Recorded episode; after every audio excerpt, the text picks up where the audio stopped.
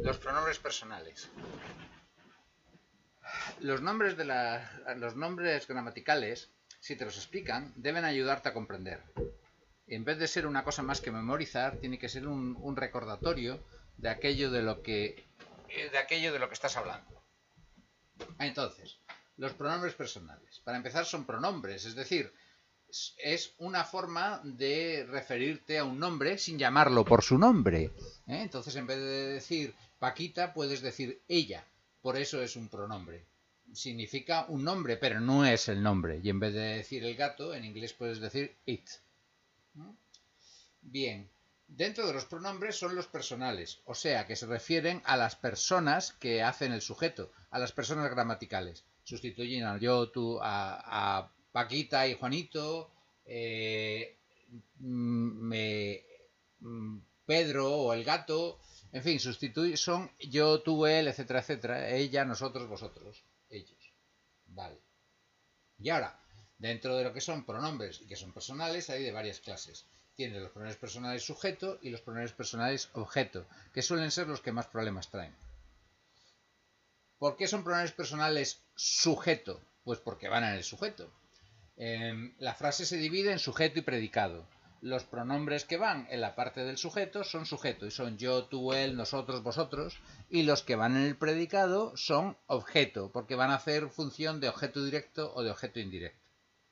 El problema es que en español son casi siempre iguales y en inglés son distintos.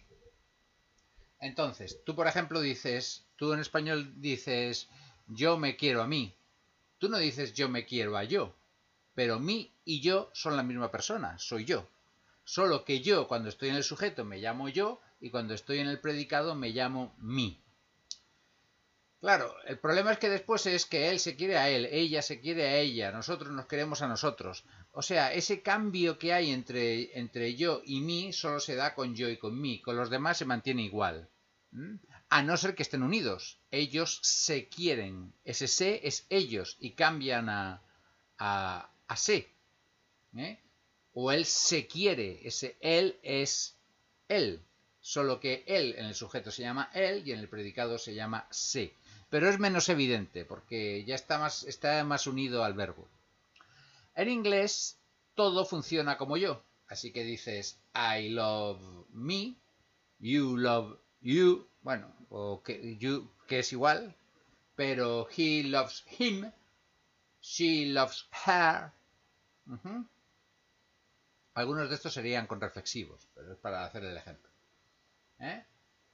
Y entonces cambia. He en el sujeto se llama he y en el predicado se llama him. She en el sujeto se llama she y en el predicado se llama her. It no cambia. We en el sujeto se llama we y en el predicado se llama us. Entonces, sabiendo en qué sitio están, ya sabes cuál de los dos tienes que poner y no, hay lío posible. Luego están los pronombres posesivos. Los pronombres posesivos representan a una cosa que tengo. Representa la cosa y además la tengo. ¿Mm? Son mine, yours, his, hers. Van solos.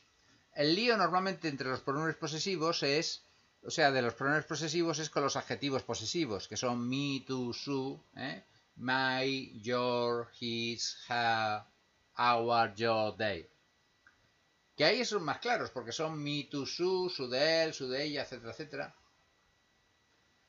Y el lío viene cuando hay que distinguir si es adjetivo posesivo o es pronombre posesivo.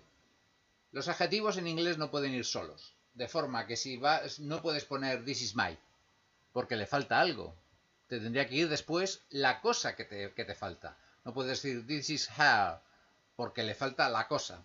Entonces, cuando vas solo, es pronombre. Y es this is mine y this is hers.